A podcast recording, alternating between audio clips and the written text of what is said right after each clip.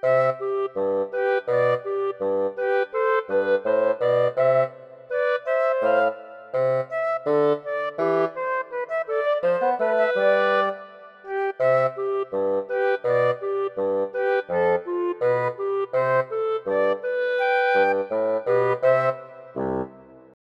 is the Maverick Minister Deranged Bible Stories podcast series. Hello, and welcome to the Maverick Minister podcast. My name is Mike Davis, and I am your host for this series. These podcasts are meant to present and discuss spiritual ideas and concepts without the constraints of institutional religion or jaw clenching seriousness. That doesn't mean spirituality should never be taken seriously, but there is another way of considering God, human relationships, and the nitty gritty of life, which cuts through negativity, self importance, and religious rules and regulations. And so, in these podcasts, I'll talk about spiritual and religious topics, some in a lighter and more entertaining fashion, and others with all of the seriousness that seems appropriate. I hope that you will be enlightened, enriched, encouraged, edified, and maybe even entertained during our time together.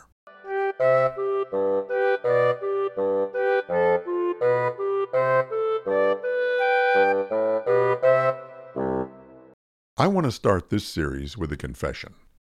You see, I tend to have a lot of what could be called deranged thoughts, especially when it comes to spirituality and religion. Now, when I say deranged, I don't mean that they're perverse or dangerous, except maybe to traditional theology and a number of the doctrines of various religious institutions. What I do mean is that they are an unusual and eccentric way of looking at God and how we as human beings tend to relate to God. By the way, none of us know anything about God for sure anyway, so that kind of leaves that whole business up for grabs. Take the Bible, for instance. Traditional Christian theology asserts that the spiritual writings in the books included in the Bible are the product of divine inspiration, and they contain the witness, the record, and the stories of how people have experienced a relationship with God throughout a large segment of human history. Now, I have no quarrel with that belief, and in fact, I ascribe to it personally. But when I read the text of the Bible, I start having these deranged thoughts about what might be going on in the celestial mind of God and in the commonplace minds of the people who encountered God in those writings and stories. So I've decided that I would share some of my thoughts with you in this podcast format. And maybe, even though I do not in any way claim divine inspiration, these somewhat deranged stories may be helpful for some of you. And if not helpful, then maybe they will at least be enjoyable. Now, if I'm going to tell deranged Bible stories, then it seems reasonable to begin at the beginning. This story is based on the first part of the creation narrative in the book of Genesis. Here is deranged thought number one.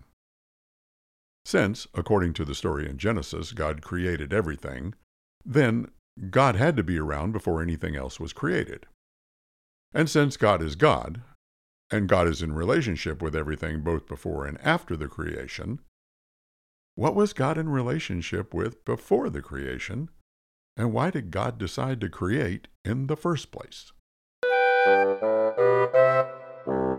In the beginning.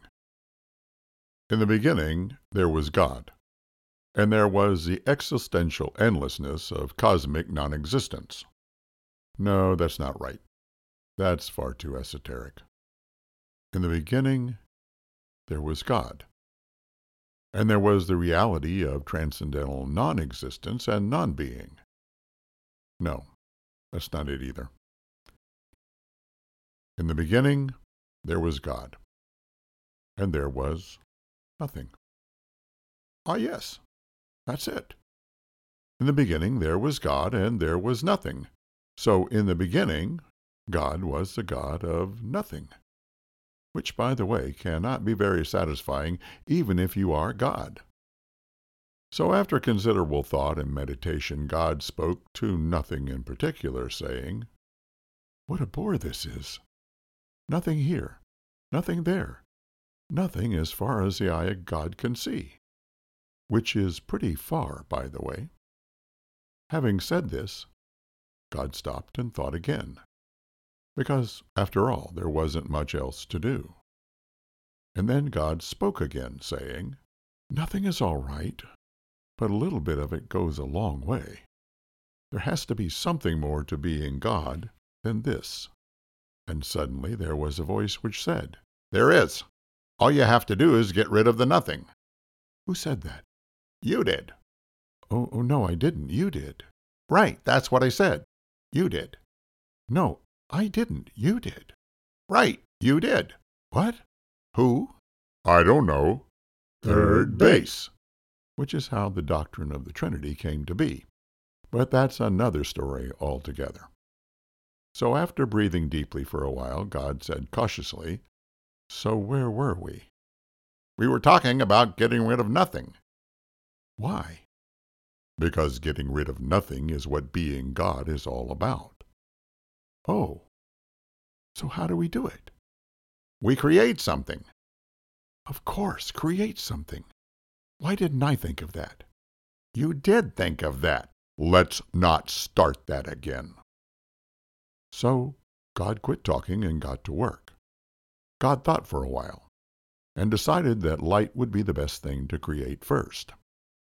You know, when you are the God of nothing and there is nothing to see, you don't really need light. But when you are creating something, even if you are God, you need to see what you're doing. So God said, Let there be light. And there was. And it was really bright. Really, really bright. And now there was really, really bright light. And there was nothing. And God said, Light is good, but it's a little much all by itself. So God mixed it with a little darkness, and before it was all done, God had created day and night, and time had begun. Then God made the heavens and the earth. God looked at them. That's nice. It's a lot better than nothing. But it still needs something. Next, God made the plants and the trees that grow on the earth. And God looked at them too. That's very good but it still needs something. Then God made animals and fish and birds and bugs and all kinds of stuff like that. And when it was all done, God walked around and looked at everything that had been made and said, Oh, wow, this is so much better than nothing. Oh, do I do good work or what? But it still needs something.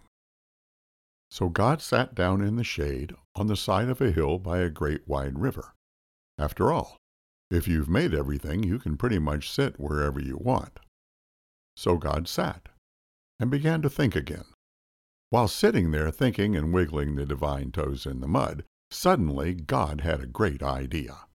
God reached down and got a handful of mud and shaped it and fashioned it and made it into something completely unlike anything else that had been created so far. Then God took the thing and held it up and breathed into it. As soon as this happened, the thing came to life, and God looked at it and said, Now, this is something. At last, I am the God of something. And God was pleased, very pleased. Actually, God was ecstatic, overjoyed, rapturous, elated, and so excited that the only thing to do was to make another one of these terrific things. The second one was a little different than the first. It looked better, and it was softer and prettier, and shaped with more curves and less harsh angles. But this is understandable since second models almost always come out with improvements. At this point, God was beyond pleased. In fact, God was in love with these new things. So much in love that they were given names. Isn't that usually the first thing that someone does with someone or something that they love? The first one was named Adam, and the second one Eve. And when they were both together, God called them humans. So God took Adam and Eve by the hand and led them to the very best place that had been made. It was a beautiful little garden community called Eden. It was a place that had everything Adam and Eve could want great weather, Nice lawns, easy access to shopping. You name it, Eden had it. After showing them around the garden, God sat down with Adam and Eve and said, Now all of this is yours. no down payment, no monthly payment, no charge at all. I'm giving it to you absolutely free. Move in today and start enjoying life and be happy. It wouldn't break my heart if you did a little gardening now and then, but whatever you do, just don't eat any of the fruit from that tree over there on your left. That's the knowledge of good and evil tree. Eat that fruit, and you are out of this garden in a heartbeat. And besides that, your heart will quit beating permanently. I hope you get my drift. Adam and Eve smiled at each other, and then they smiled at God and said, We think this is the beginning of a beautiful friendship, which made God happy. And it made Adam and Eve happy too. So that's how it was in the Garden of Eden. Life was perfect. At least that's how it all started in the beginning.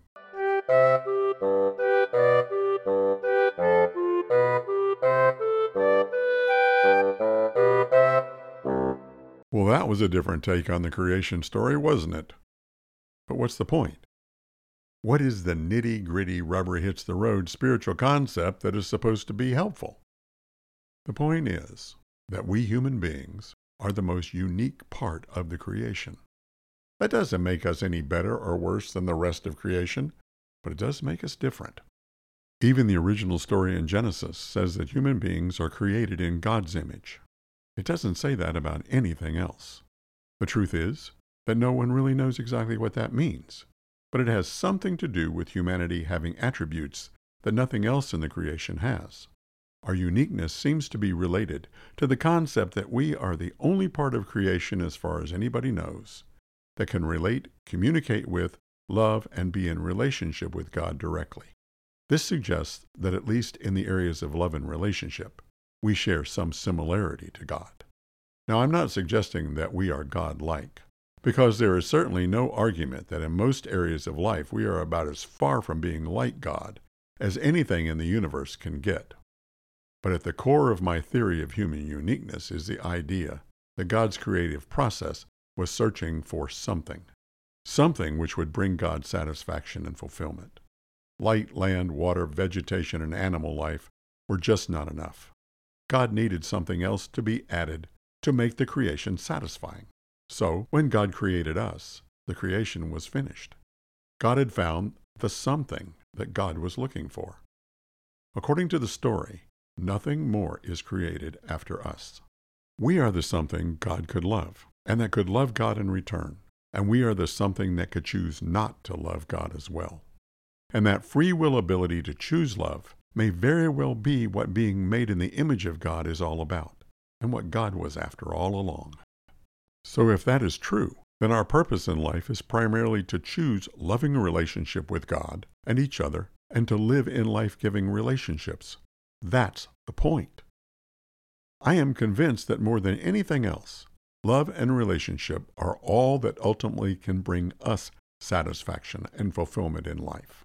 But I have to wonder what happened after the creation process was completed? Why are we human beings who have such godlike loving potential so inept at actually loving and caring for anyone or anything except ourselves? Is human selfishness and the misguided notion that love is about what you stand to get out of a relationship rather than what you have to give some kind of a flaw? Or is it an imperfection in the creative design? I honestly don't know. But as the deranged creation story continues in podcast number two of this series, maybe it will shed some light on the answer to that question.